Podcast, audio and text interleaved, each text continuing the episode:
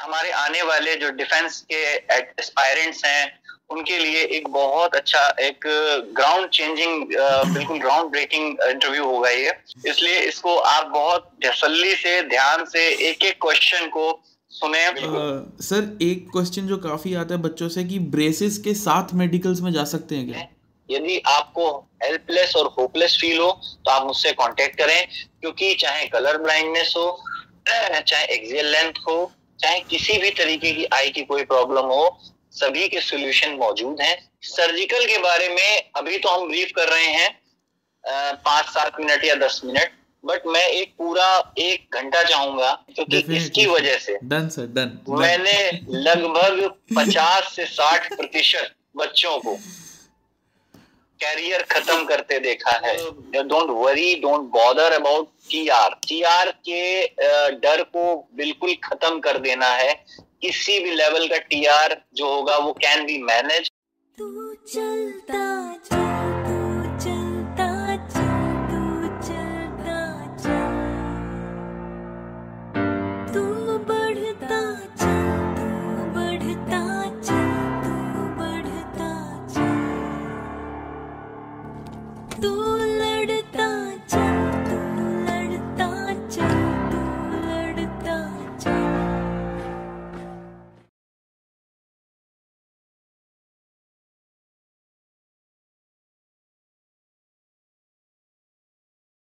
जय हिंद, वंदे मातरम और भारत माता की जय। स्वागत है आपका द फौजी शो में। द फौजी शो में सामाजिक ज़िम्मेदारी की तरफ़ एक विनम्र कोशिश है। इस शो से इकट्ठा किया हर पैसा भारत के वीर फाउंडेशन में जाएगा, ताकि हमारे शहीद भाई बहन की फैमिलीज़ को कोई भी आर्थिक समस्या ना आए। आपके एक लाइक शेयर और सब्सक्राइब से किसी की सहायता हो सकती है। क्योंकि मैं खुद एक एक्स एन डी हूँ और नेशनल डिफेंस अकेडमी में तीन साल ट्रेनिंग किया हूँ। मैं सम्मान करता हूँ हर उस भाई बहन का जो सरहद पर है ताकि हम जैसे लोग आप और मैं चैन की नींद सो सके। जय हिंद वंदे मातरम एंड भारत माता की जय। स्वागत है आपका द फौजी शो में। आज का एपिसोड मेरे पिछले सितंबर से जब से हमारा चैनल शुरू हुआ है तब से सबसे इम्पोर्टेंट एपिसोड आई थिंक आज है। और आज हमारे साथ एक बहुत ही स्पेशल गेस्ट हैं। बिकॉज़ कैंडिडेट विक्रांत जिसका वीडियो बहुत ही वायरल हो गया था। सो uh, so उसके बाद काफ़ी लोगों ने रिक्वेस्ट किया। कि हमारे पास जो उनके पर्सनल जो उनके डॉक्टर थे, जिन, जिन्होंने उनका ड्रीम पूरा किया, वो आए इस प्लेटफॉर्म पर। So sir was gracious enough to you know accept our invitation and sir thank you very much for coming on our platform if you can give a small introduction about yourself and what you are doing currently जो ground breaking चीज़ आप कर रहे हो, जो काफ़ी aspirants को तो पता ही नहीं है सर और काफ़ी लोग रिजेक्ट हो रहे हैं इस वजह से, क्योंकि उनको पता ही नहीं है। So how can today's lecture जो उनके एकदम ग्राउंड ब्रेकिंग हो सकता है, आप प्लीज़ अपने बारे में प्लीज़ बताइए कि आप क्या कर रहे हैं इस फ़ील्ड में एस एस बी मेडिकल के फ़ील्ड में। बहुत बहुत शुक्रिया, बहुत आभार मुझे अपने इस प्लेटफॉर्म पे आमंत्रित करने के लिए। मैं तहे दिल से शुक्रगुजार हूँ द फौजी शो का, क्योंकि इसके बिहाफ से बहुत सारे बच्चों को अपना मार्गदर्शन मिलता है समय समय पे उनको जो वैल्यूएबल इंफॉर्मेशन हैं, वो उन तक पहुँचती हैं। और एक बहुत बड़ा ग्रुप है, बहुत बड़ा यूथ का एक ऐसा ग्रुप है जो आपका फॉलोवर है। सबसे पहले तो मैं आपको बधाई देता हूँ कि द फौजी शो के माध्यम से आपने काफ़ी बच्चों के दिल में जगह बना रखी है तो इसलिए आपको तहे दिल से मुबारकबाद। और निश्चित ही आप एक बहुत नेक कार्य कर रहे हैं। और जिस तरीके से आपने एक एक बीड़ा उठाया है जिस तरीके से आपने एक संकल्प लिया है कि किसी भी बच्चे तक कोई भी जानकारी है वो एक सही माध्यम से सही तरीके से व्यवस्थित आ, मतलब तरीके से पहुंचाई जा सके तो उसके लिए आपकी इस जज्बे को इस संकल्प को मेरी तरफ़ से बहुत बड़ा सलाम है। हेड्स ऑफ़ टू यू कि आपने ये ज़िम्मेदारी ली। और इस चीज़ को आगे बढ़ाया, इस जानकारी को आगे बढ़ाया और कैडेट विक्रांत राणा को भी मैं थैंक्स बोलूँगा क्योंकि उन्होंने अपने इंटरव्यू में एक बहुत अच्छा सा पार्ट लगभग तीन मिनट से लेके चार मिनट के बीच के आसपास का मुझको दिया। मेरे बारे में उन्होंने इंट्रोड्यूस किया, जिसकी वजह से आज बहुत सारे लोगों तक ये आवाज़ जा पाई। और, मैं कैडेट विक्रांत राणा के बारे में इतना बताऊँगा कि वो एक बहुत ही डिटरमाइंड पर्सनैलिटी हैं। जेंटलमैन कैडेट विक्रांत राणा मेरे पास अनफिट होके आए थे और उनको भी किसी के माध्यम से ये बात पता चली थी। पर तब तक तो ये बातें ऐसी होती थी कि आ, किसी के माध्यम से किसी को पता चल गया। पर द वेरी फ़र्स्ट टाइम आपका प्लेटफॉर्म ऐसा मिला जहाँ पे उन्होंने इस बात को एक्सेप्ट किया और बहुत जनरल लेवल पे सामने लाए कि इट कैन बी पॉसिबल तो उसके बाद से जो वीडियो वायरल हुआ मेरे पास भी बहुत सारे फ़ोन कॉल्स अटेंड किए मैंने। और मैं सोचा, मैंने सोचा कि अगर इस माध्यम से, इस प्लेटफॉर्म से बहुत सारे लोगों तक अगर ये क्वेरी पहुंचाई जा सकती है, इसकी इसकी जानकारी दी जा सकती है तो निश्चित ही हमारे आने वाले जो डिफेंस के एस्पायरेंट्स हैं, उनके लिए एक बहुत अच्छा एक ग्राउंड चेंजिंग बिल्कुल ग्राउंड ब्रेकिंग इंटरव्यू होगा ये। तो अब ये तो नहीं मालूम है इसका फ़ायदा कितनों तक पहुंचेगा, परंतु इतना मालूम है कि हम दोनों लोगों की नीयत साफ़ है इस इंटरव्यू के पीछे। इसलिए इसको आप बहुत तसल्ली से, ध्यान से एक एक क्वेश्चन को सुने। सभी डिफेंस एस्पायरेंट्स आप सभी को मेरा ये एक बहुत अच्छा सा अनुरोध है कि कृपया इस वीडियो को अपने अपने व्हाट्सएप ग्रुप पे, अपने अपने लिंक के माध्यम से जितना आप वायरल कर सकते हैं, ज़रूर कीजिएगा, क्योंकि किसी एक व्यक्ति की ज़िंदगी का सवाल है। कोई भी व्यक्ति छूटने नहीं चाहिए। कोई भी व्यक्ति ये ना सोचे कि इसका कोई इलाज नहीं है। इन प्रॉब्लम से हम कहा जाएँ, किसके पास जाएँ, क्या करें? तो आपके लिए एक बहुत अच्छा एक हिलेरियस इंटरव्यू होने वाला है गाइस इसलिए इसको पेशेंसली सुने और समझें कि मैंने अपने पिछले 16-17 सालों में आप लोगों के लिए किस हद तक रिसर्च कर रखी है, किस हद तक मेरा जो एनालजिया फिजियोथेरेपी सेंटर है वो डिवोटेड है आपके लिए डिफेंस का हब कर दिया है मैंने इसको, कानपुर में डिफेंस का हब बन गया है। मेडिकल अनफिट कैंडिडेट्स के लिए। सो प्लीज़ मेरी आपसे एक रिक्वेस्ट है कि आप जो कहीं भी हो जहाँ कहीं भी हो uh, आप uh, हमारे इंटरव्यूअर सिमरत जी से ज़रूर संपर्क करें और इस माध्यम से शायद हम दोनों एक दूसरे की मदद कर सकते हैं। अब बात रहा मेरे परिचय की तो मेरा नाम डॉक्टर चंद्र प्रकाश सक्सेना है और मैं मेरी क्वालिफिकेशन जो है वो मास्टर्स है। मैं फिजियोथेरेपी में मास्टर इन फिजियोथेरेपी हूँ तो इसलिए इन स्पोर्ट्स तो मेरी जो स्पेशलिटी है वो स्पोर्ट्स में है। बट पिछले पंद्रह सालों से कंटिन्यूसली मैं डिफेंस एस्पायरेंट्स के लिए काम कर रहा हूँ सो so, मेरा स्पेशलाइजेशन जो है वो ऑर्थोपेडिक डिफॉर्मिटी में है। ऑर्थोपेडिक डिफॉर्मिटी में होने के साथ साथ चूँकि टीआर जब किसी को इश्यू होता है तो ज़रूरी नहीं है कि एक ही पॉइंट उसको डिफॉर्मिटी में मिले। बहुत सारे पॉइंट्स होते हैं। उसको भी मैंने जब कहीं इलाज नहीं होता है तो धीरे धीरे रिसर्च के दायरे में लिया और फिर मैंने लगभग तकरीबन तीस ऐसी प्रॉब्लम्स हैं जो वर्ल्ड वाइड नॉन क्यूरेबल्स हैं आप लोगों के लिए, जहाँ आप लोगों को हर डॉक्टर ये कहते मिलता है कि इसका कोई इलाज संभव नहीं है, हो नहीं सकता है। तो उस पर हम लोगों ने कमांड हासिल की और तकरीबन 12 से चौदह हज़ार डिफेंस के जो एस्पायरेंट्स थे, जो कि अनफिट हो चुके थे सोल्जर्स और ऑफिसर रैंक के लिए, वो यहाँ से आईएमए ओटीए और सभी जगह पे अपना ट्रेनिंग कंप्लीट करके आज successfully they are working for Indian defence services that's our great honour and praise God तो मैं शुक्रगुजार हूँ ऊपर वाले का। जिस भी तरीके की क्वेरी है वो काइंडली आप मुझसे कर सकते हैं और इसके साथ आप ओके okay, सर आगे बढ़ सकते हैं। सो गाइज़ uh, हमारा जो वीडियो है it will be a two video process पहले वीडियो में हम डिटेल एक्सप्लेनेशन करेंगे of the medical procedure and second video would be about Q and A जो आप लोगों ने क्वेश्चन मेरे को दिए हैं through my community post and through my Telegram WhatsApp channels तो उनके थ्रू कुछ क्वेश्चन आए हैं जो मुझे लगा काफ़ी फ्रीक्वेंटली आस्ट क्वेश्चन है तो वो सर से हम बात करेंगे.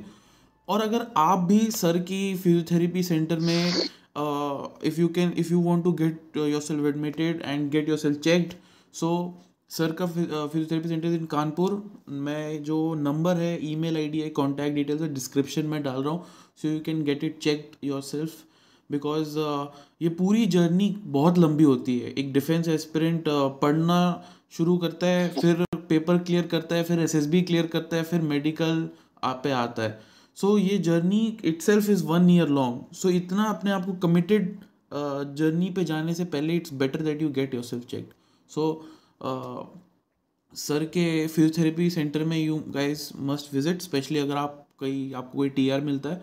एंड सर का कॉन्टैक्ट डिटेल्स और उनका physiotherapy centre contact detail will put in description so sir जब मेरे टाइम पे मेडिकल होते थे तो उसके बाद पहले एक फॉर्म भरवा के आपको ब्रीफिंग में बताया जाता था कि फाइव डे प्रोसेस होगा and first day will be E N T second eye fourth surgical fifth medicine and one more is there dental so sir इसी सीक्वेंस में चलते हैं, ये फाइव फाइव पार्ट्स में इस वीडियो को हम डिवाइड कर देते हैं। And sir first is dental so sir dental में जो आप बताइए क्या क्या डॉक्टर देखते हैं सर डेंटल में डेंटल सेक्शन में? सबसे पहले तो बहुत ज़रूरी है डेंटल हाइजीन देखिए किसी भी ज़रूरी नहीं है कि हम हमेशा बीमारी के बारे में डिफॉर्मिटी के बारे में ही डिस्कस करें. अवेयरनेस हमेशा शुरू होती है उसके बेसिक्स से. यानी कि हम लोग अगर बेसिक डेंटल हाइजीन पे बताएँ कि हम लोग अपने दांतों का ख्याल कैसे रख सकते हैं? तो सबसे first matter is about the dental hygiene dental hygiene में आपके प्लाक के बारे में आपको डिस्कस करना होता है, अपने डेंटल सर्जन से। डेंटल कैरीज के बारे में डिस्कशन करना होता है, आपको अपने सर्जन से। गम्स की जो फिटनेस है, उसके बारे में डिस्कशन करना होता है। पायरिया के बारे में डिस्कशन करना होता है।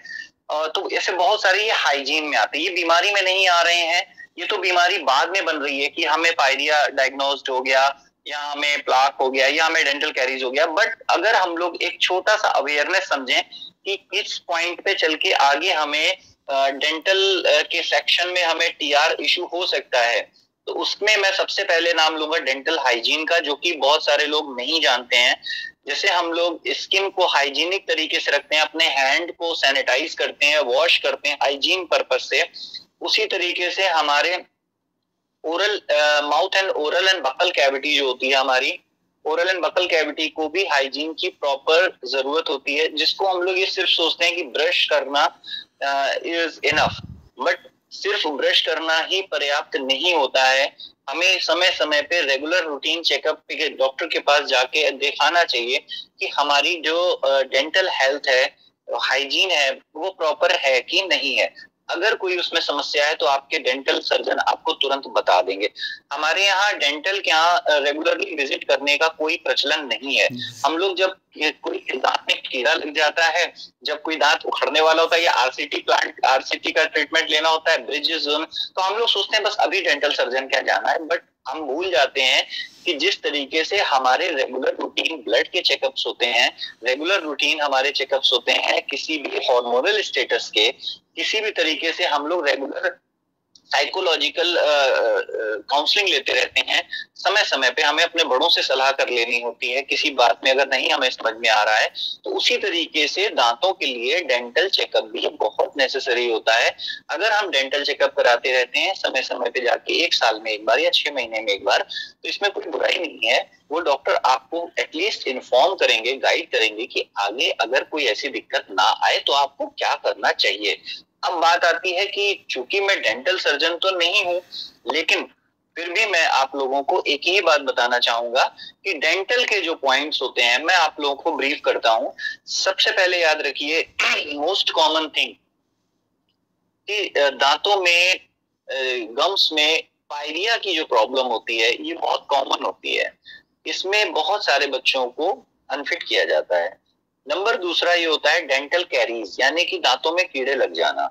ये भी एक बहुत छोटी सी समस्या है, लेकिन अनफिट हो जाते हैं आप। उसके बाद आप उसकी आरसीटी वगैरह करा सकते हैं, कोई बात नहीं। आपको जितने भी पॉइंट्स हैं ऑल आर क्योरेबल दांतों में तीसरी प्रॉब्लम होती है क्रॉस बाइट की। यानी कि जब भी भी आप अपने दोनों अपर जॉ और लोअर जॉ को एसिकेट करते हैं, खाना जैसे हम चबा चबा के खाते हैं तो दोनों एक दूसरे के ऊपर प्रॉपर बंद होने चाहिए। और अगर वो नहीं हो रहे हैं, किसी भी वजह से आगे के जो हमारे इंसाइजर हैं, वो इंसाइजर और कैनाइन अगर प्रॉपर लॉक नहीं हो रहे हैं, ऊपर वाले, नीचे वाले साइड में तो उसको क्रॉस बाइट कहते हैं। इसी के अपोजिट एक ओपन बाइट होता है। और इसके साथ साथ टेम्पोरो मैंडिबुलर ज्वाइंट के डिसलोकेशन भी होते हैं बहुत सारे लोगों में।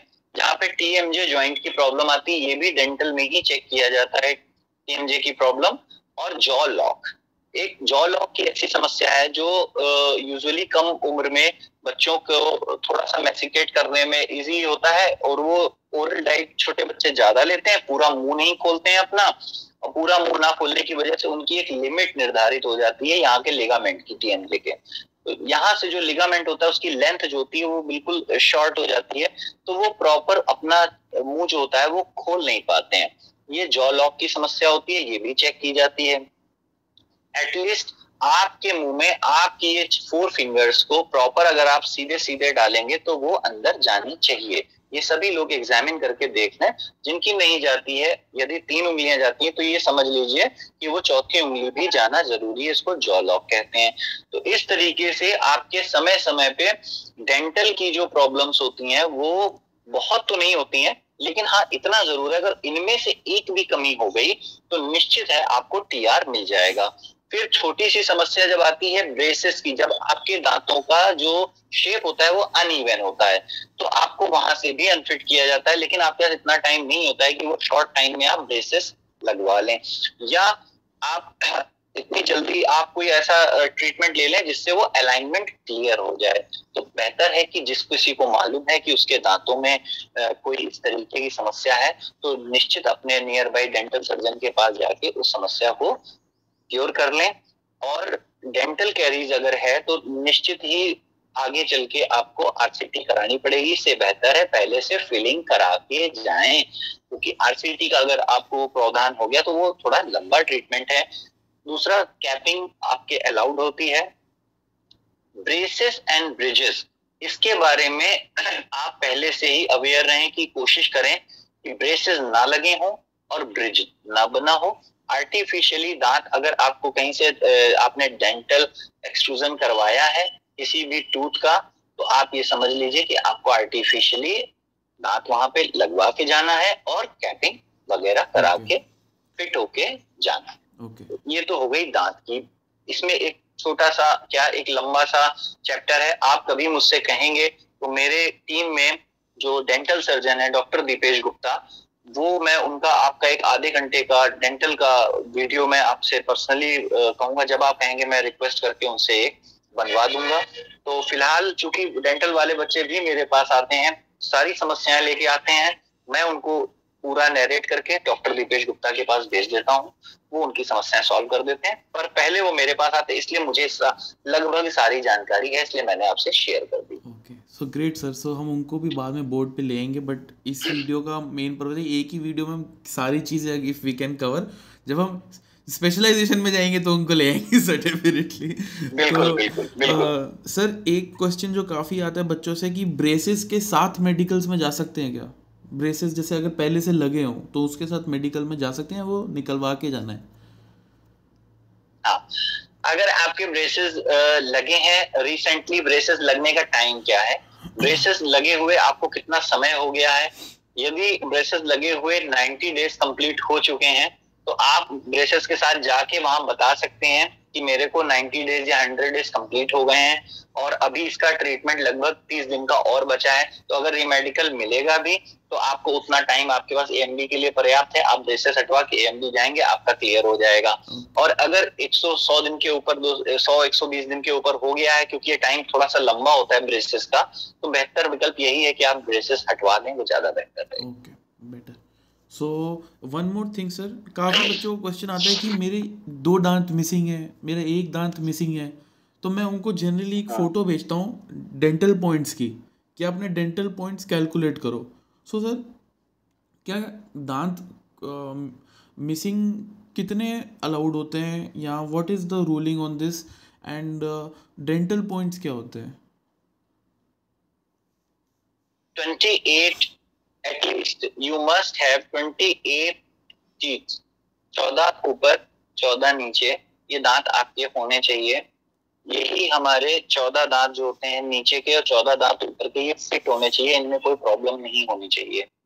अगर किसी में प्रॉब्लम है तो वो ट्रीटेबल होती है, उसका ट्रीटमेंट होता है।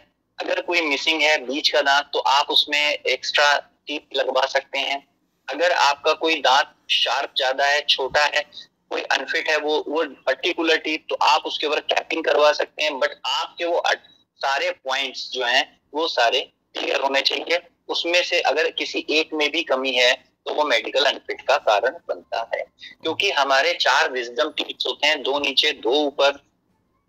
तो चौदह दूनी अट्ठाईस, यानी कि fourteen into two is equal to twenty eight plus four two नीचे टू ऊपर, यानी कि दो नीचे, दो ऊपर wisdom tips that will calculate thirty two तो बत्तीस दांत, अट्ठाईस से बत्तीस दांत हमारे स्वस्थ शरीर में होते हैं। किसी के अट्ठाईस, किसी के तीस और किसी के बत्तीस। जिसके विजडम टीथ चारों बाहर आ जाके आ चुके होते हैं। मेच्योरिटी में अठारह से बीस साल या चौबीस साल में तो उसके बत्तीस दांत होते हैं।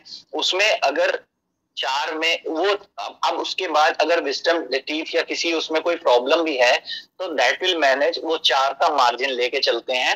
अट्ठाईस से बत्तीस तक होता है। फिर भी अगर कोई प्रॉब्लम है तो टीआर ज़रूर मिलेगा उसको पहले से ही क्योर करके जाए। Okay so sir moving on to next section now we are let's move to dental का हमारा एक टिक हो गया सर पहला दिन निकल गया दूसरा दिन E N T ear nose and tongue if I am not wrong so uh, ear nose throat. Ear nose throat sorry. I'm a science background uh, without maths background वाला हूँ sir no problem at all I was also the student of mathematics I am an accidental physiotherapist so sir uh, by the grace of God I am an accidental physiotherapist. Yes sir. अच्छा sir लोग defence aspirants का भला हो गया आप physiotherapist बन गए। सो so, sir uh, शायद भगवान ने यही करवाना था मुझे। बिल्कुल सर बिल्कुल। And sir next let's move to ENT so ENT में what all the doctor sees क्या चेक होता है okay. क्या एक्सपेक्टेड okay. होता है? Okay okay. ईएनटी बहुत स्पेशल सेक्टर है। ईएनटी में मैं आपको बताता जा रहा हूँ। सबसे पहले बहुत छोटी छोटी बातों का ध्यान रखें। लंबे समय तक अगर आपको जुकाम रह रहा है तो आप ज़रूर अपने ई सर्जन से मिल लें। बहुत सारे लोग लंबे जुकाम को भी अवॉइड करते हैं। वो सोचते हैं सीजनल है वेदर चेंजिंग है। ऐसा कुछ अपने मन से थ्योरी मत बनाएँ। अपने आ, हमेशा याद रखें कि आप जिस लड़ाई को लड़ने जा रहे हैं, उस लड़ाई में एक पड़ाव ऐसा आएगा, जहाँ पे सिर्फ़ और सिर्फ़ मेडिकल की बातें होंगी। वहाँ पे थ्योरी काम नहीं करेगी, वहाँ पे आपका एसएसबी हो चुका होगा, वहाँ आपका साइकोलॉजिकल एनालिसिस हो चुका होगा, सब कुछ होने के बाद मेडिकल पे जाना है। तो मेडिकल को बिल्कुल नजरअंदाज और निग्लिजेंस में मत डालें। ज़रूर जाए ई के पास। तो पहली बात याद रखें कि ई में सबसे पहले deviated nasal septum that is D N S most commonly checked by ENT surgeon that is DNS deviated nasal septum यहाँ पे सेप्टम का मतलब होता है apart by which the nasal cavity is divided between two cords तो हम जब नाक के ऊपर ये फिंगर टिप रखते हैं और हिलाते हैं तो नाक हमारी हिलती है। हिलने में जो ऊपर ये चीज़ जो हिस्सा हिल रहा है हमारा, इसके ऊपर तो ये नेजल बोन है नीचे जो हिस्सा हिल रहा है, इसके अंदर से एक कार्टिलेज नुमा दीवार है, जो हमारे नाक के नोस्ट्रल्स को डिवाइड करती है, उसके दाएँ या बाएँ शिफ्ट होने की वजह से नेजल सेप्टम जब हमारा डेविएट हो जाता है, यानी शिफ्ट हो जाता है तो एक तरफ़ के नोस्ट्रल्स में ब्लॉक होने लगता है और प्रॉपर ब्रीदिंग में डिफिकल्टी होती है। इसलिए इसको डेविएटेड नेजल सेप्टम कहते हैं। बहुत सारे बच्चे इसमें मिथ होता आता है कि जरा सी नाक हल्की सी टेढ़ी क्या हो गई, वो लोग डीएनएस समझ लेते हैं, पर डीएनएस तब तक नहीं होता है जब तक वो ब्लॉक नहीं कर रहा होता है। तो हर नाक के एंगल का जरा सा टेढ़ा होना डीएनएस नहीं होता, वो सूडो डीएनएस होता है, नकली डीएनएस होता है। दूसरा टर्मिनेट हाइपरट्रॉफी यानी कि अंदर नाक के यहाँ पे, इस जगह जहाँ मैं फिंगर टिप रख रहा हूँ ठीक यहाँ पे हमारे टर्मिनेट हाइपरट्रॉफी स्वेलिंग की वजह से भी हमारी नॉस्ट्रिल्स जो होती हैं वो चोक होने लगती हैं और उसमें इन्फेक्शन होने का खतरा ज़्यादा रहता है। साइनोसाइटिस एक बीमारी होती है जिसमें साइनस हमारे इन्फ्लेम्ड हो जाते हैं और हमें साइनोसाइटिस की प्रॉब्लम होती है, वो that can be also manage and treatable और होता है हमारे नाक में एक सबसे बड़ी कॉमन प्रॉब्लम होती है एलर्जिक रेनाइटिस यानी कि हमें किसी भी पर्टिकुलर एनवायरमेंट से पर्टिकुलर फ्रेग्रेंस से हमें एलर्जी होती है फूलों से हो सकती है किसी से भी हो सकती है। जब हम उसके टच में आते हैं तो कंटिन्यूसली स्नीजिंग बार बार छीके बीस पच्चीस छीके हमें लगातार आती हैं। तो उसमें क्या होता है कि एलर्जिक रेनाइटिस कहते हैं बार बार छींके आना और हमें किसी एलर्जिक कंडीशन की वजह से होती है वो। तो इस तरीके से ना, नाक में ये सारी चीज़ें होती हैं कभी कभी हमें यूजुअली ठंडे और गर्म से नाक से ब्लीडिंग भी होने लगती है, ये भी कॉमन प्रोसेस होता है। हल्का सा हिट हो जाए हल्का सा चोट लग जाए, तब भी हमें नेजल ब्लीडिंग होने लगती है तो वहाँ पे आपको प्रॉपर ट्रीटमेंट लेना है। ईयर में बात करें तो आई ईयर में सबसे जो मेन होता है परफोरेशन वो बहुत कॉमन होता है। बहुत सारे लोगों के कान से पानी का बहना या टिम्पेनो स्क्लेरोसिस पर्दे में कान के हल्का सा छेद होना या आप ये समझ लीजिए कि किसी भी और बहुत सबसे कॉमन तो ईयर वैक्स है। ईयरवैक्स पे लोग ध्यान नहीं देते हैं और earwax is also reason of medical unfit और उसके बाद बच्चे कान सफ़ाई करवाने जाते हैं और वो मेडिकल फिट हो जाते हैं। बहुत छोटे, लेकिन आपको स्ट्रेस हो जाता है चालीस दिन का, बयालीस दिन का, पैंतीस दिन का कि हमें एक अनफिट मिल गया। तो एटलीस्ट जब आप कान को चेक कराने जाएँगे, कान को साफ़ कराने तो प्लीज़ आपसे रिक्वेस्ट है कि बेहतर स्कोप से चेक करवा लें कि कान में इसके अलावा तो क्योंकि ईयर वैक्स जब होगा तो अंदर तक विजिबिलिटी क्लियर नहीं होती है। और जब ईयर वैक्स साफ़ हो जाता है तो विजिबिलिटी क्लियर हो जाती है। इसलिए आपको ईएमटी में विशेष ध्यान ये अच्छा एक चीज़ और नोट्स में मैं भूल गया था कि अपने आप से डायग्नोस करा के डीएनएस का ट्रीटमेंट सर्जिकल प्रोसीजर पे मत जाएँ, क्योंकि उसके बाद सेप्टल हेमेटोमा बनने का चांस बहुत होता है। बहुत सारे लोग अगर एक महीने, दो महीने पहले बिफोर एस अगर चले जाते हैं ई के पास कि sir having such type of problem feeling I am feeling DNS ये सर, देखिए तो डीएनएस उन्होंने कहा, ठीक है डीएनएस तो है, मैं सर्जरी कर देता हूँ। तो एटलीस्ट आपके पास एक गैप होना चाहिए कि आपके पास तीन से चार महीने एटलीस्ट होने चाहिए, तभी आप सर्जरी कराएँ। अदरवाइज़ आप सर्जरी मत कराएँ। सेप्टल एमेटोमा की वजह से आपको रिजेक्ट किया जा सकता है, क्योंकि तो फौज ये कहती है कि मैंने तो नहीं कहा था, आपको आपको डीएनएस है। आपने अपने आप सर्जरी कराई। हो सकता है आपके कोई और कारण जिस वजह से आपने सर्जरी कराई तो वहाँ पे भी सेप्टल हेमोटोमा से आपको रिजेक्शन मिल सकता है। अपने मन से इसमें कोई डिसीज़न मत लें। प्रॉपर एनालिसिस प्रॉपर चेकअप करें। मैं मैं वापस ईयर पे आता हूँ। तो ईयर में फिर उसके बाद परफोरेशन टिम्पैनोस्क्लेरोसिस ओटोमाइडोसिस ये सारी बीमारियाँ ऐसी हैं।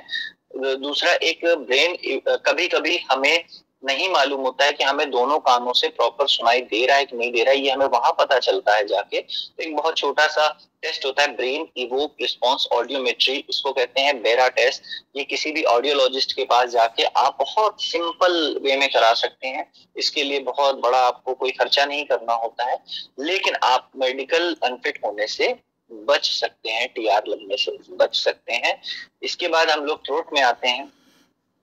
टॉन्सिलाइटिस बहुत कॉमन है। टॉन्सिल्स किसी के भी हो सकता है टॉन्सिल वगैरह फूल जाते हैं। बहुत छोटा सा इन्फ्लेमेशन होता है। ठंडा पानी पीने से अगर गटकने में आपको दिक्कत आ रही है, ठंडा पानी पिया आपने कभी कभी दिक्कत आती है, आप एक बार विज़िट करें डॉक्टर के पास। सेप्टिक टॉन्सिलाइटिस हो जाता है लोगों को, जिसमें कि यहाँ पे पस बनने लगता है। तो आप अपने सर्जन से ईएनटी सर्जन से एक बार विज़िट कर लें। तीनों चीज़ों के एग्जामिनेशन ई एन टी के तीनों के आपके वो प्रॉपर एग्जामिनेशन कर देंगे।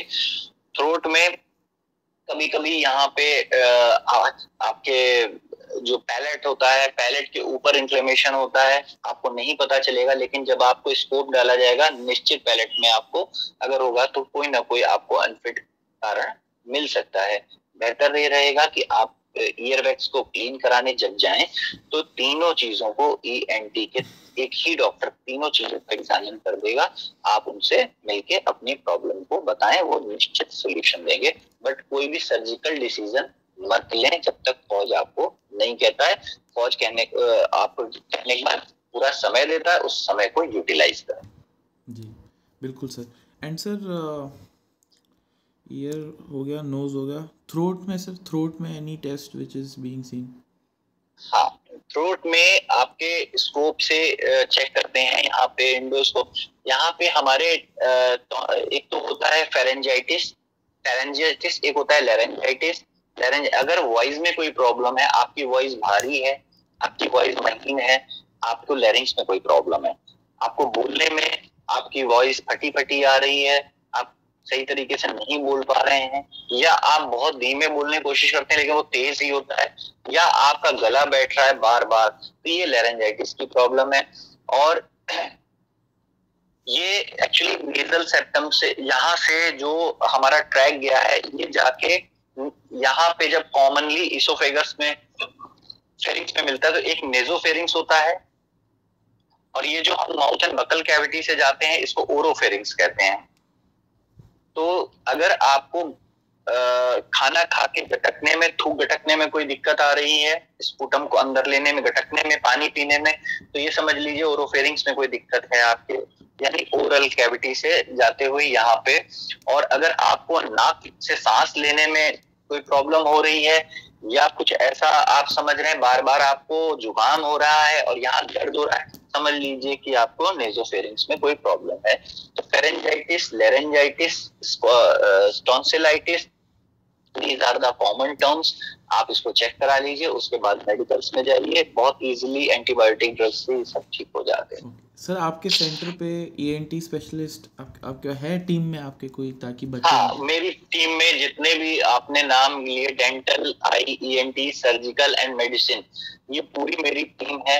एक पूरी टीम काम करती है और इस टीम को आ, हम लोग अपने अपने काम को डेडिकेशन से करते हैं। बट चूँकि फ्रंट फेस मैं हूँ that is because T R जब आता है तो फ्रंट फेस मुझे करना पड़ता है और फिर उसके बाद मुझे डायरेक्ट कर देना पड़ता है और आगे बढ़ जाते हैं लोग। ग्रेट सो गाइज़ अगर आपको कोई भी दिक्कत आ रही है मेडिकल में या मैं सजेस्ट करता हूँ इनफैक्ट रिटर्न से पहले आपका ये सपना इनफैक्ट आप इस जर्नी पे शुरू करें तो एक बार आप सर के सेंटर पे ज़रूर जाइए so that you know if it's worth fighting for और नॉट बिकॉज़ काफ़ी मेरे दोस्त हैं सर जिनका मेडिकल में रह जाता है just because they have been ignorant of the fact कि यार देखी जाएगी तब की तब।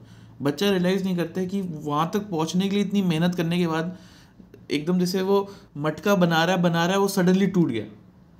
एक रिसेंटली मेरा कोर्समेट है सर सो वो उसका कलर ब्लाइंड था वो।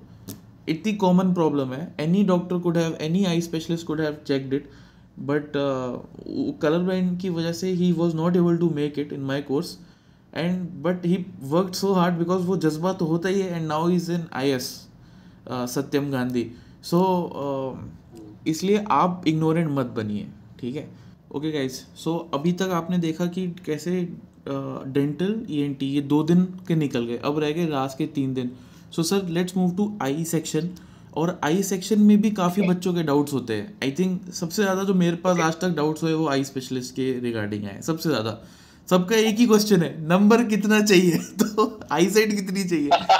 जबकि सब कुछ नेट पे इजीली अवेलेबल है बट स्टिल उनको वो डेटा उठा के वहाँ पर देना। तो सर आप प्लीज़ आई टेस्ट क्या क्या होते हैं? कलर ब्लाइंड कौन सी सर्विस के लिए कितना होता है? कितना नंबर सब सर्विस का अलाउड होता है? जो भी आपको नॉलेज है इस बारे में प्लीज़ शेयर कीजिए सर हमारे साथ।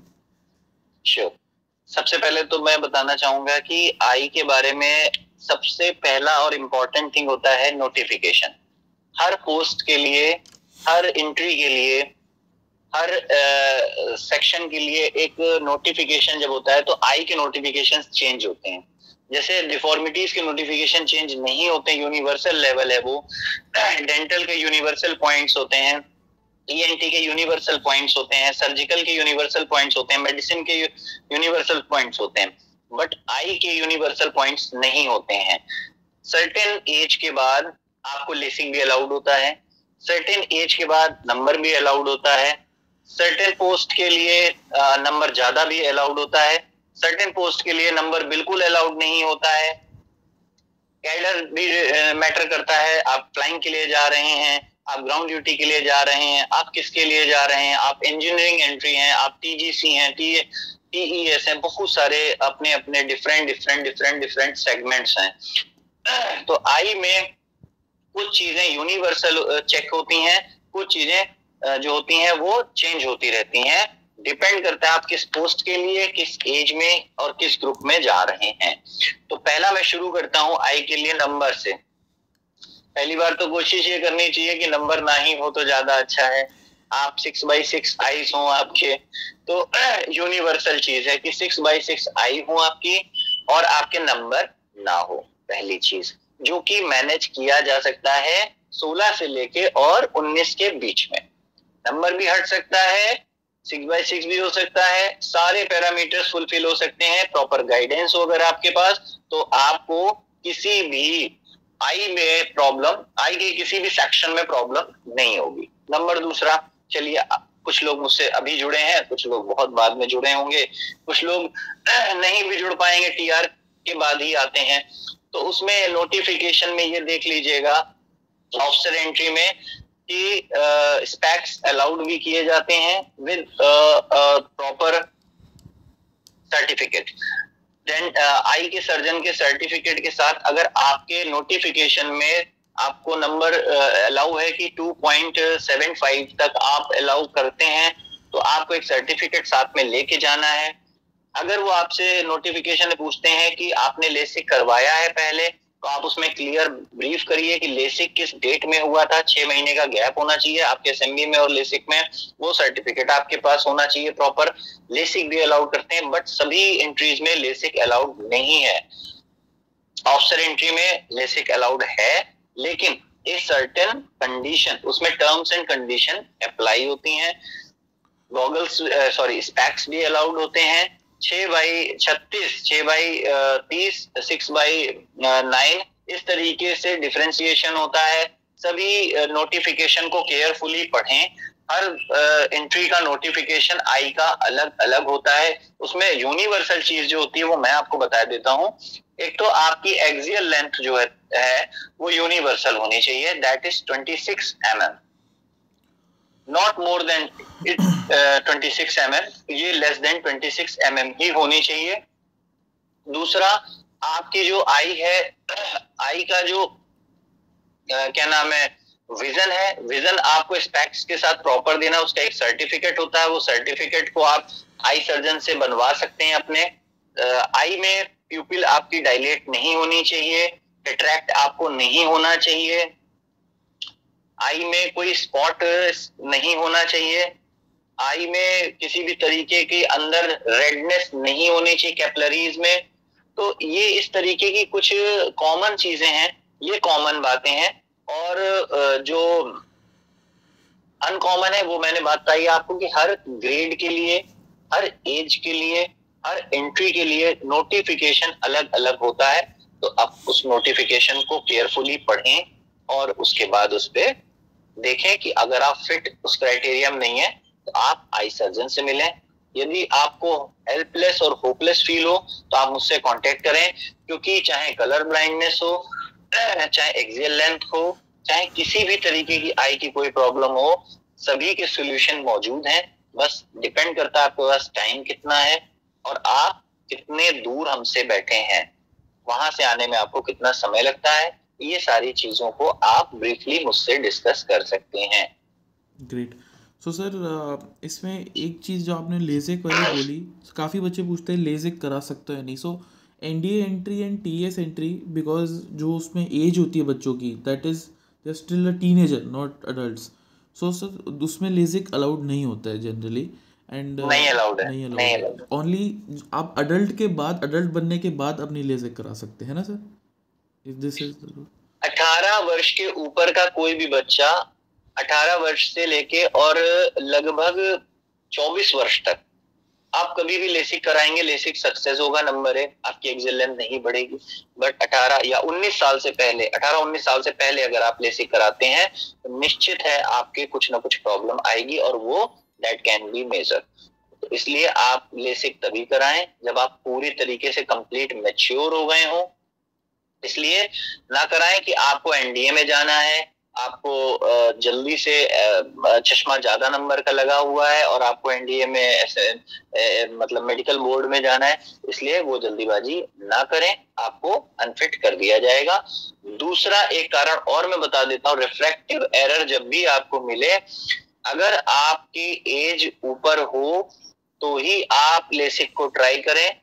अगर आपकी अंडर एज है और आप माइनर में आ रहे हैं लेसिक पे बिल्कुल नहीं जाए वो सोल्यूशन आपके लिए नहीं बना है। लेसिक के बीच में और आपके असेंबली के बीच में छह महीने का गैप होना चाहिए। ओके ग्रेट सो अगर आपका आईज में नंबर है और वो एक्सरसाइज के थ्रू नहीं ठीक हो रहा है तो आप लेजिक कराइए लेकिन सिक्स मंथ्स का गैप ज़रूर रखिए। So six months A M B और आर एम बी में पॉसिबल नहीं है। सो so, आप पहले ही कराइए और तभी कराइए अगर आपको लग रहा है। कि मेच्योर्ड है। आप अडल्ट है। और एन डी ए और टी एस एंट्री के लिए बिकॉज़ आप एक टीनेजर होते हैं so LASIK is not allowed so ये मैं लास्ट टाइम बोल रहा हूँ प्लीज़ मुझसे मत पूछना आखिरी बार so any problem can be solve but आपको टाइम देना पड़ेगा। आपको रिफ्रैक्टिव एरर भी क्योर हो सकता है बट आपको टाइम देना पड़ेगा आपको कलर ब्लाइंडनेस के लिए टाइम देना पड़ेगा आपको एक्सियल लेंथ के लिए टाइम देना पड़ेगा आपको किसी भी कॉर्निया की कोई प्रॉब्लम हो वो मुझे मतलब नहीं क्या प्रॉब्लम है। प्रॉब्लम जो भी है सोल्यूशन एक ही है। सोल्यूशन. यहीं पे मिलेगा। ग्रेट सो गाइज़ आपने जैसे सुना any problem can be solve and there only one person who can solve it that is his team ठीक है? सो आप इनको कांटेक्ट करो। कोई भी आपको मेडिकल दिक्कत है थोड़ा जल्दी कांटेक्ट करो अभी। आपकी जर्नी शुरू से पहले सो दैट आराम से sir team can work on it ठीक है? And okay sir so three days हो गए हमारे। लास्ट के दो दिन रह गए अब कैंडिडेट खुश है काफ़ी। और लास्ट मेडिसिन पे आ गए सर अब हम second last so fourth day medicine medicine में क्या क्या टेस्ट होते हैं सर uh, और ओके क्या क्या चेक होता है सर मेडिसिन में हम जितने भी स्पेशल ऑर्गन्स होते हैं, उनको एग्जामिन करते हैं। उसमें हमारे स्पेशल ऑर्गन्स में हार्ट भी आता है। स्पेशल ऑर्गन में हमारे लीवर भी आता है किडनी भी आता है लंग्स भी आते हैं। तो ये स्किन भी आती है और जितने भी स्पेशल ऑर्गन्स हैं, वो हमारे इसमें चेक किए जाते हैं। हार्ट के लिए हम लोग सबसे पहले एक मेज़रमेंट करते हैं ब्लड प्रेशर का। ब्लड प्रेशर के साथ साथ हम पल्स को मेजर करते हैं। पल्स के साथ हम लोग ईसीजी लेते हैं। तो इस तरीके से हम लोग अगर ईसीजी में कोई प्रॉब्लम आती है तो ब्रेडिकार्डिया है या टेकिकार्डिया है हार्ट के नॉर्मल साउंड्स हैं, किसी भी सर्टेन कंडीशन में अगर आप की हार्ट की कोई भी प्रॉब्लम आ रही है तो उसको हम लोग सबसे पहले मेजर करते हैं। तो इस तरीके से हार्ट को लंग्स में हम लोग पीएफटी पल्मोनरी फ़ंक्शन टेस्ट होता है। लंग्स की वाइटल कैपेसिटी चेक होती है। एक्सेल और इनहेल के प्रोसेस होते हैं, वो चेक होते हैं। और लंग्स के साथ साथ हम लोग लीवर के function test L F T that is L F T liver function test K F T kidney function test और लिपिड प्रोफ़ाइल हम लोग चेक करते हैं। यूरिन को रेंडम एंड माइक्रोस्कोपिक चेक करते हैं। और आपका एक छोटा सा एक टेस्ट होता है CBC that is complete blood count complete blood count check होता है स्प्लीन चेक करते हैं इंटेस्टाइन चेक करते हैं। तो हर तरीके से हम लोग आश्वस्त होना चाहते हैं कि आपके किसी भी ऑर्गन में स्पेशल ऑर्गन जो कि हम लोगों का abdominal cavity and thoracic region these are our special organs abdominal cavity and thoracic cavity इन्हीं दोनों में हमारे सारे स्पेशल ऑर्गन्स हैं इंक्लूडिंग ऑल तो उसमें गॉल ब्लैडर भी है, उसमें किडनी भी है, उसमें लीवर भी है, उसमें स्प्लीन भी है, उसमें इंटेस्टाइन भी है, उसमें बहुत जो भी लंग्स भी है। तो इस तरीके से हम लोग सारे स्पेशल ऑर्गेनाइज और ऑर्गन्स को एग्जामिन करते हैं फिजिकली भी और रेडियोलॉजिकली भी और तीसरा हिमेटोलॉजिकली भी। यानी ब्लड की एग्जामिन भी होंगे एक्सरेज एंड एम भी होंगे है ना? और फिजिकली एग्जामिन भी होगा। तो इसलिए be aware for special organs क्योंकि ये दिखते नहीं है खराब।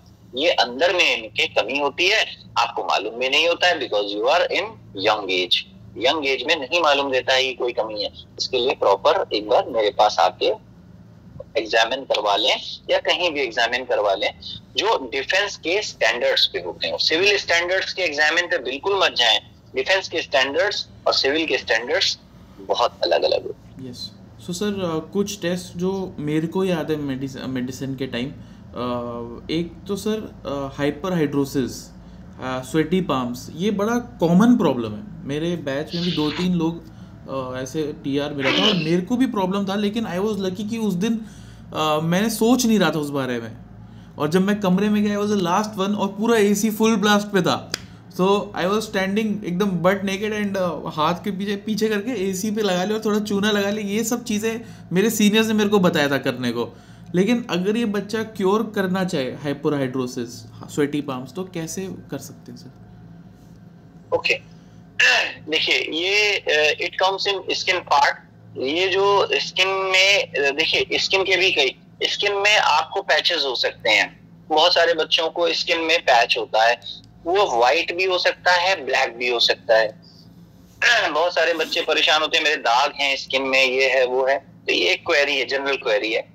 स्वेटी पाम्स जो होता है, वो बहुत आसानी से ट्रीट किया जा सकता है। उसके लिए लोगों को चूना लगाने की, फिटकरी लगाने की, हाथ को पोछने की, ऐसी कोई ज़रूरत नहीं है, क्योंकि स्वेटी पाम्स ऐसा तो नहीं है कि आप अंदर चले गए तो स्वेटी पाम्स आपको दिक्कत नहीं करेगा। दिक्कत वहाँ भी करेगा आपको। पहले तो सिर्फ़ स्वेटी पाम्स चेक होते थे अब प्लांटर सरफेस भी चेक होती है फुट भी चेक होता है। तो वो भी दो अब आप हाथ तो पोच सकते हो पैरों का क्या करेंगे आप? दूसरा नर्वस नस में ये ज़्यादा हमारे एक, मतलब हो जाता है। तो इसलिए पैरासिम्पथेटिक नर्वस सिस्टम आपका हाइपर एक्टिव हो जाता है जिसकी वजह से आपको हाथों में पसीना आना शुरू हो जाता है।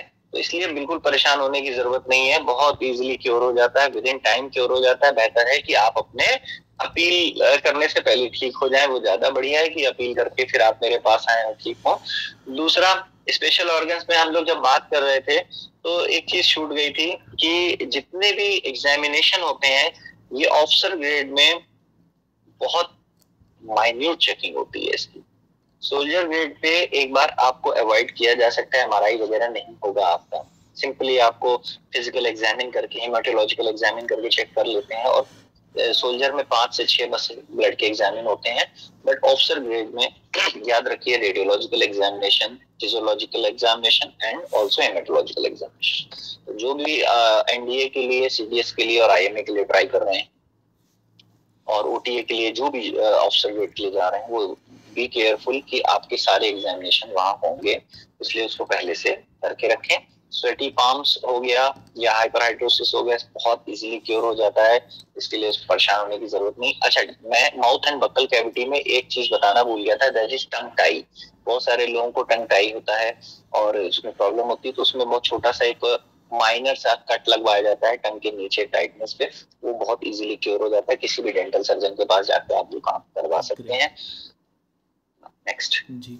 सर हाइपरहाइड्रोसिस का सर की टीम के पास है इलाज एंड उसके बाद सर एक टेस्ट मेरे को और याद है मेडिसिन में, मुझे उसका नाम नहीं याद आ रहा कि वो एक सीधी रेखा पे चलाने की कोशिश करता है आपको। वर्टिगो या कुछ ऐसे बोलते हैं सर, इसको मेरे को याद नहीं आ रहा। आपको वर्टिगो टेस्ट होता है वर्टिगो टेस्ट होता है बट वो बहुत कॉमन नहीं है किसी, उसमें मैं नहीं समझता हूँ बहुत कम बच्चे क्योंकि वर्टिगो में ये होता है अगर आप दो बातें चेक होती है, उसमें स्क्विंट भी चेक होता है आपका वर्टिगो भी इसलिए चेक होता है बैलेंसिंग आपकी ईयर ड्रम प्रॉपर वर्किंग कर रहे हैं तो बैलेंसिंग प्रॉपर होगी आपके। तो इसलिए वो बहुत कॉमन नहीं और बहुत मतलब उसमें मैंने किसी को अनफिट होते हुए नहीं देखा है। वो सबके लिए क्लियर होता है, बहुत कम बच्चों में। कन्वर्जन आई में बताना भूल गया था स्क्विंट कन्वर्जन्स ये सब बहुत कॉमन होते हैं। एक्चुअली ये बहुत बड़ा सेक्टर है। मैं मैं कहूँ कि अगर मैं दिन भर इस पर बात करूँगा yes, तो दिन भर कम पड़ जाएगा मेरे पास इतना बताने के लिए है। लेकिन क्या होता है कि अब चूँकि क्या होता है समय का अभाव भी रहता है दूसरा हम कितना भी बता लें जब तक किसी बंदे को परेशानी नहीं होगी तब तक वो सोल्यूशन ढूंढता नहीं है। तो अवेयरनेस के लिए हम लोग एक छोटा सा ब्रीफ कर सकते हैं बट अब तो जिसको ज़रूरत हो वो खुद ही क्वेश्चन और आंसर वाला लाइव एक सेशन कर लेंगे उसमें बच्चे लाइव क्वेश्चन आंसर कर लें वो ज़्यादा बेहतर रहेगा। डेफिनेटली सर डेफिनेटली सो आज के वीडियो के बाद this guys is a brief explanation of the medical procedure इसके बाद हम सर की टीम के साथ भी मुलाकात करेंगे और इन डिटेल जाएँगे कि ये मेडिकल प्रोसीजर है क्या। इतना क्या इतना क्या क्रेज़ है इसका कि यार मेडिकल में आधे लोग आउट जाते हैं जो जैसे भी हुआ बन रखा है। सो so, सर एक मेडिसिन uh, में हाइपर टेंशन भी चेक होता है I think so if I am not wrong मैंने आपको अभी ब्लड प्रेशर के बारे में बताया था that is called hypertension yes sir तो उसके बाद हाँ। अगर जैसे किसी बच्चे का वो ज़्यादा आ जाए एक सौ तीस के ऊपर आ जाए। Parameters yes sir okay parameters में one twenty by ninety one twenty और by ninety is your sufficient blood pressure plus minus five to ten यानी कि उस सर्टेन कंडीशन में आप 90 से 5 अबव हैं और 120 से 10 अबव हैं वो भी नॉर्मल की कंडीशन कंसीडर किया जा सकता है। अगर 130 के ऊपर आप जा रहे हैं और 95 के ऊपर 96 के ऊपर आप जा रहे हैं that will not consider be normal इसलिए आपको अपना ब्लड प्रेशर को 120 ट्वेंटी बाई एट्टी कंसिडर करके चलना है। अगर इससे ऊपर जा रहे हैं दैट विल बिकम हाइपर तो हाइपर को बचाने के लिए बहुत सारे तरीके हैं। Hypertension can be solve easily इसलिए उसमें परेशान होने की कोई ऐसी ज़रूरत नहीं ग्रेट एंड सर एक आपने अभी थोड़ी देर पहले बोला कि आईज में कन्वर्जेंस छूट गया था सो so, मैं अपने व्यूअर्स को बताना चाहता हूँ I had also got T R in convergence लेकिन I was lucky I a doctor like sir only and उन्होंने बस मेरे को कुछ एक्सरसाइजेज बताई और वही मैंने काफ़ी चालीस uh, दिन की एक्सरसाइजेज और मेरा वो स्ट्रेंथन हो गई वो मसल्स जो कन्वर्जेंस uh, के लिए रिक्वायर्ड थी। So sir now moving on to last and final section surgical and very important I think क्योंकि सबसे ज़्यादा इसमें भी काफ़ी टीयर आते हैं knock knees flat foot angle ये वो फटकाना डमकाना सो सर प्लीज़ आप सर्जिकल uh, के अगर इस सेक्शन को थोड़ा एक्सप्लेन कर सकते हैं सर सबसे इंटरेस्टिंग uh, सबसे नॉलेजेबल और Uh, मेरे इंटरेस्ट का पार्ट अब आपने पूछा अभी तक तो ये सारे जितने भी पार्ट थे उसमें मैं एक जैक इन ऑल ट्रेड वाला हाल हूँ। बट मास्टर ऑफ़ वन अगर बात करें तो I am much confident about my portion तो सर्जिकल पोर्शन में हम लोग टॉप टू बॉटम स्टार्ट करते हैं। तो क्या होता है कि मस्कुलो स्केलेटल डिसऑर्डर यानी कि हड्डी और मांसपेशी संबंधी है ये। ये पूरा जो पोर्शन है, इसमें आप जितने भी ज्वाइंट्स हैं, जितने भी मसल्स हैं, जितने भी लिगामेंट्स हैं, जितने भी बरसा हैं, जितना भी फाशिया है सब इन्वॉल्व होता है। तो इसमें 206 हड्डियाँ इन्वॉल्व होने वाली हैं, साढ़े सात सौ मसल्स इन्वॉल्व होने वाली हैं और अनगिनत ज्वाइंट्स इन्वॉल्व होने वाले हैं। तो इसलिए इसको बहुत केयरफुली आप लोग समझिएगा। और एक आपसे रिक्वेस्ट है सर्जिकल के बारे में अभी तो हम ब्रीफ कर रहे हैं पाँच सात मिनट या दस मिनट बट मैं एक पूरा एक घंटा चाहूँगा कि आप अगला जो एपिसोड अगले के अगला या जो भी आप प्लान करें तो उसमें सर्जिकल को मुझे पूरा एक घंटा दें क्योंकि इसकी वजह से। डन सर डन मैंने लगभग पचास से साठ प्रतिशत बच्चों को कैरियर खत्म करते देखा है। You right sir you right इसलिए most important part of your interview most amazing part of interview होने वाला है केयरफुली समझें। हमारी जो हेड है स्कल है स्कल हमारा बेस्ड है इस एक्सिस पे। यानी कि हेड का जो पूरा ये हेड हमारा है, यहाँ पे हमारे मेनुब्रियम प्रोसेस होता है। यानी कि स्पाइनल कॉर्ड जो होता है हमारा तो वहीं से शुरू होता है जहाँ से हमारा ये हेड एंड होता है। तो ये एटलस और एक्सिस बनाता है। It makes atlas and axis तो एटलस जो होता है वो एक्सिस पे टिका हुआ होता है। यहाँ से हमारी वर्टिब्रल कॉलम शुरू होती है और टेल बोन जिसको हम लोग कहते हैं यहाँ पे जाके वो लगभग खत्म होती है। वहाँ से स्पाइन के तीन हिस्से होते हैं वर्टिब्रल कॉलम के। पहला कॉलम होता है, उसको सर्वाइकल स्पाइन कहते हैं। सर्वाइकल वर्टिब्रा सात होती हैं थोरेसिक वर्टिब्रा बारह होती हैं लंबर वर्टिब्रा पाँच होती हैं, और उसके बाद सैक्रम और पॉकेट्स जो कि फ्यूज होती हैं, लेकिन वो पाँच और चार के रूप में होती गिनती हैं। तो इस तरीके से हम बैक साइड से शुरू करते हैं। कि सर्वाइकल स्पॉन्डिलाइटिस स्पॉन्डिलोसिस स्पेंडाइलोलिस्टोसिस ये तीन तरीके की प्रॉब्लम्स आती हैं मेडिकल में चेक होती हैं। स्पॉन्डिलोसिस मतलब कि आपके जो अलाइनमेंट है उसमें कोई प्रॉब्लम है पर्टिकुलर कॉलम के। स्पॉन्डिलाइटिस यानी कि जहाँ पे आ, कोई इन्फ्लेमेशन है वर्टिब्रल कॉलम का स्पेंडाइलोलिस्थेसिस यानी कि वर्टिब्रल कॉलम का डिस्प्लेसमेंट है। ये तीन तरीके से एग्जामिन किया जाता है। यही चीज़ सर्वाइकल यही चीज़ थोरेसिक और यही चीज़ लंबर में होती है। तो ये एक क्राइटेरिया हो गया। फिर उसके बाद हमारे जो पीठ का हिस्सा होता है, यानी कि छाती के ठीक पीछे का हिस्सा थोरेसिक पार्ट होता है, वहाँ पे कर्व चेक होता है। उसको कहते हैं काइफोसिस यानी कि आपका कर्व जितना होना चाहिए, उतना है या नहीं है। आप अगर आगे झुके हुए हैं, इस तरीके से बेंट है ज़्यादा तो इसको काइफोसिस कहेंगे। यदि आपकी वर्टिब्रल कॉलम में कर्व राइट साइड और लेफ़्ट साइड पे है तो उसको स्कोलियोसिस कहेंगे। कभी कभी काइफो स्कोलियोसिस दोनों हो जाता है। यानी आप आगे भी झुके हैं और साइड में भी टिल्ट हैं तो वो काइफो स्कोलियोटिक होता है। स्कोलियोसिस लंबर एरिया में भी हो सकता है थोरेसिक एरिया में भी हो सकता है। तो इस तरीके से वर्टिब्रल कॉलम का एग्जामिनेशन होता है। पीआईवीडी प्रोलेप्स इंटरवर्टिब्रल डिस्क नहीं होनी चाहिए आपको। किसी भी तरीके का नर्व कंप्रेशन नहीं होना चाहिए, आपको स्पाइना बाइफीडा नहीं होना चाहिए आपको। तो ये वर्टिब्रल कॉलम के एग्जामिनेशन होते हैं। इसके बाद हम लोग शोल्डर पे आते हैं। शोल्डर के दोनों शीशे में खड़े होकर देख लीजिएगा कि शोल्डर के दोनों जो एंड पार्ट्स हैं, जहाँ से शोल्डर ज्वाइंट जहाँ से आपका आर्म एरिया शुरू हो रहा है, और वहाँ वो दोनों बैलेंस होने चाहिए। अगर वो ऊपर नीचे है तो ड्रुपिंग शोल्डर की आपको प्रॉब्लम है। दूसरा कि अगर आपका स्कैपुला स्कैपुलर रीजन होता है जस्ट स्पाइन के दोनों साइड पे स्कैपुला होता है। अगर स्कैपुला में कोई प्रॉब्लम है, ऊपर नीचे है तो विंगिंग ऑफ़ स्कैपुला की प्रॉब्लम कहलाती है। इसके बाद आते हैं हम लोग फ्रंट पे, यहाँ पे पिजन चेस्ट यानी कि अगर हमारे रिप्स में कोई प्रॉब्लम होती है, सही तरीके से नहीं है तो उसको पिजन चेस्ट कहते हैं। हम लोग पैक्टस एक्सवेटम के नाम से भी इसको जानते हैं। उसके बाद हम लोग आते हैं अपने पेल्विस एरिया में। पेलियम पेल्विस जो है हमारी तीन बोन से बनी हुई होती है इलियम इस्चियम एंड प्यूबिस अगर इसमें कहीं कोई इरेगुलेशन है तो उसको पेल्विल गर्डल डिफॉर्मिटी कहते हैं। फिर उसके बाद आते हैं हम लोग यहाँ पे शोल्डर के जस्ट नीचे एल्बो पे। एल्बो में अगर एल्बो में एंगल पाँच एल्बो के ज्वाइंट का जो एंगल होता है in respective to forearm and arm that should be not much more than 15 degree not less than 5 degree 5 to 15 degree के बीच में आपके एल्बो जॉइंट का एंगल होना चाहिए।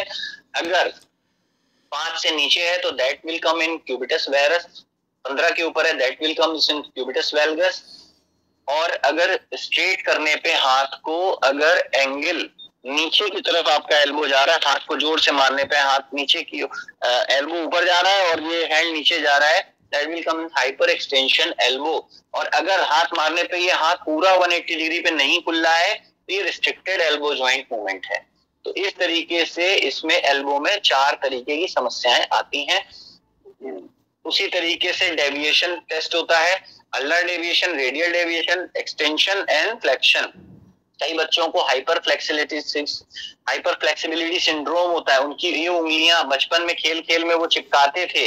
और कहते थे, देखो, मेरी छू रही है, बाकी किसी की नहीं छू रही। तो एक बीमारी है, उसको हाइपर फ्लेक्सिबिलिटी सिंड्रोम कहते हैं। एक एक फिंगर की डिजिट्स भी चेक की जाती हैं। कार्पल टनल सिंड्रोम चेक किया जाता है। हाथों में अगर आपके झंझनाहट आ रही है, यहाँ पे अगर कहीं आपको दर्द हो रहा है गैंग्लियन इसमें निकल आता है, बहुत कॉमन है। गैंग्लियन के एग्जामिन होते हैं। फिर उसके बाद comes come into pelvis part pelvis के मैंने बता दिया पेल्विक गर्डल डिफॉर्मिटी अगर पेल्विस का अलाइनमेंट प्रॉपर नहीं है उसके बाद पेल्विस अटैच होता है हिप जॉइंट हिप जॉइंट में अगर कहीं भी आपको चलने में बकलिंग हो रही है, चलने में बैलेंस नहीं बन रहा है, खड़े होने में बैलेंस नहीं बन रहा है तो आपको हिप जो है जो है वो ड्रूपिंग हिप की प्रॉब्लम हो सकती है।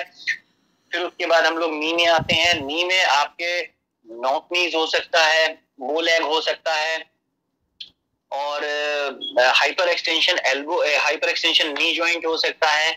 तो इस तरीके से नी में genu recurvatum, genu valgum and genu varus. ये तीन तरीके की प्रॉब्लम नी ज्वाइंट में आती है। नी ज्वाइंट के बाद हम फ्लैट फुट पे जाते हैं। फुट अगर हमारे में तलवा हमारा जो है वो प्लेन है तो फ्लैट फुट की प्रॉब्लम आती है, इसको पस प्लानस कहते हैं। और एक होता है कि बीच में गैप हो तो उसको पस कैबस भी कहते हैं। पस प्लानस का उल्टा पस कैबस भी होता है। उसके बाद हमारे मेटाटार्सल में जाते हैं तो आगे फिंगर्स डिजिट्स में जाते हैं तो हैमर टो भी हो सकता है। अगर पैर का अंगूठा कुछ इस तरीके का है that will come in hammer toe और उसके साथ साथ उसमें हेलेक्स वेलगस भी हो सकता है। अगर पैर का अंगूठा अंदर की तरफ़, उंगलियों की तरफ़ जा रहा है तो हेलेक्स वेलगस है। पैर का अंगूठा दूसरे अंगूठे की तरफ़ जा रहा है हेलेक्स वेल वेरस है वो। एक वेरस एक वेलगस होता है। उंगलियों में छोटी बड़ी भी हो सकती है, उंगलियाँ एक दूसरे के ऊपर चढ़ी भी हो सकती हैं। उंगलियाँ एक दूसरे के ऊपर चढ़ी है, छोटी बड़ी that is that comes in वैची मेटाटार्सिया तो इस तरीके से बहुत सारे सेगमेंट है आपका एग्जामिन किया जाता है। वेरिकोज वेन्स को चेक किया जाता है आपके। तो वेरिकोज वेन्स काफ मसल की जो मसल्स होती हैं, उस पर हरी हरी अगर नसें उभर के आ रही हैं दौड़ने पे तो that will comes in varicose veins anus area में अगर किसी भी तरीके का कोई भी पार्ट बाहर की ओर आ रहा है that will comes in external haemorrhoids piles internal haemorrhoids भी होते हैं एक्सटर्नल हेमराइड्स भी होते हैं बहुत सारी चीज़ें होती हैं। तो सर्जिकल मैथ का जो चैप्टर है वो तो बहुत बड़ा है और बहुत इंटरेस्टिंग है। इस पे तो पूरा पूरा लगभग आधे घंटे का क्लास लिया जाता सर ऑन दिस डेफिनेटली इसको मैं प्लान करता हूँ। एंड सर एक क्वेश्चन बस मुझे आपसे पूछना है कि नॉक नीज में बच्चों को काफ़ी भ्रम है ये कि वो नीज टच हो रही हैं तो नॉक नीज है। तो ओके इनका तो, बताइए ये देखिए नौकनी दो तरीके का होता है। एक ओरिजिनल नौकनी होता है जिसको नौकनी पॉजिटिव कहते हैं। एक सूडो नौकनी होता है। सूडो नौकनी में लोगों को ऐसा लगता है कि उनके पैर के दोनों घुटने टच हो रहे हैं तो वो नौकनीज है। गलत है। उसका एक क्यू एंगल होता है। सर्टेन क्यू एंगल टिबिया हमारी नी के नीचे जो बोन होती है उसको टिबिया कहते हैं। टिबिया से और फीमर फीमर और टिबिया के बीच का एक एंगल लिया जाता है। Q angle Q angle not exceed than ten degree ten degree से कम होना चाहिए, तब आपको नौकरीज नहीं है। दूसरा, इसको चेक करने का और भी कई मेथड्स हैं। इंटरमेलुलर स्पेस हम लोग चेक कर लेते हैं।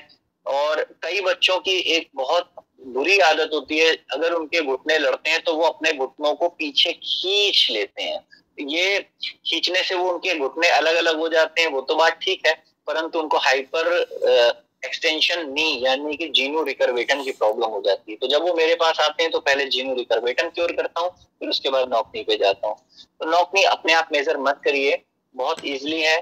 फ़ोन करिए वीडियो कॉल करिए, कुछ भी करिए चेक कराइए। मैं बता दूँगा नौकरी है कि नहीं है, या सर्टेन एक्सरे ले लीजिए। मतलब किसी भी तरीके से आप एक भ्रम की स्थिति में मत रहें। अप्रोच करें, ज़रूर आपको सोल्यूशन उसका मिलेगा। सर जब मैं मेरे को नॉक नहीं मिला था sir S S B Allahabad से आई रिमेम्बर एंड मैंने पहले डॉक्टर से चेक कराया तो देवर लाइक कि नहीं है बट वहाँ पे मेरे को मिल गया। सो so, उसके बाद जब मैं अपने ए एम बी के लिए गया विद कॉन्फिडेंस की थिंकिंग कि मेरे पास नहीं है सो so, वहाँ पे within few seconds only set किया तेरा नहीं है तू जा। So then I asked him कि why had I got in first place itself so ये सेट ऐसा लगता है बट उसने क्या किया सर? उसने मेरे एंक दोनों एंकल्स के बीच में स्पेस मेजर किया तो वो फाइव सेंटीमीटर से कम था।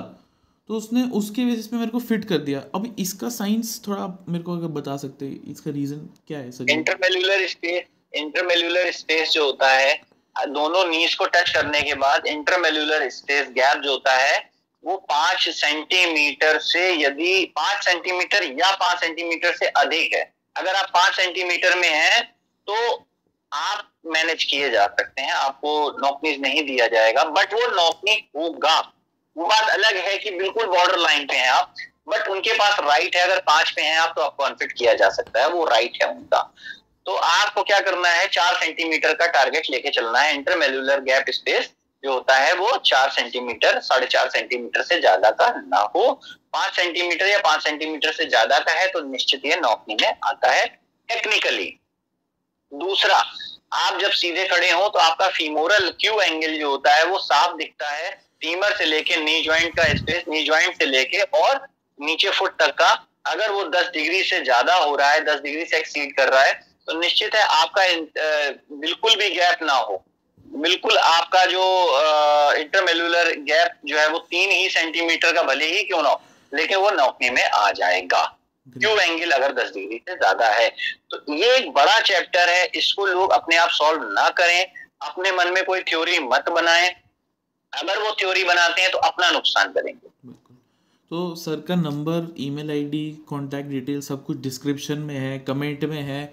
आप सर को कांटेक्ट कीजिए और उनकी सर्विसेज़ अवेल कीजिए सो दैट आपका टाइम आपकी एफर्ट आपका एनर्जी और आपका सपना ना टूटे। And sir thank you very much for coming on our platform sorry for going little overboard time के मामले में।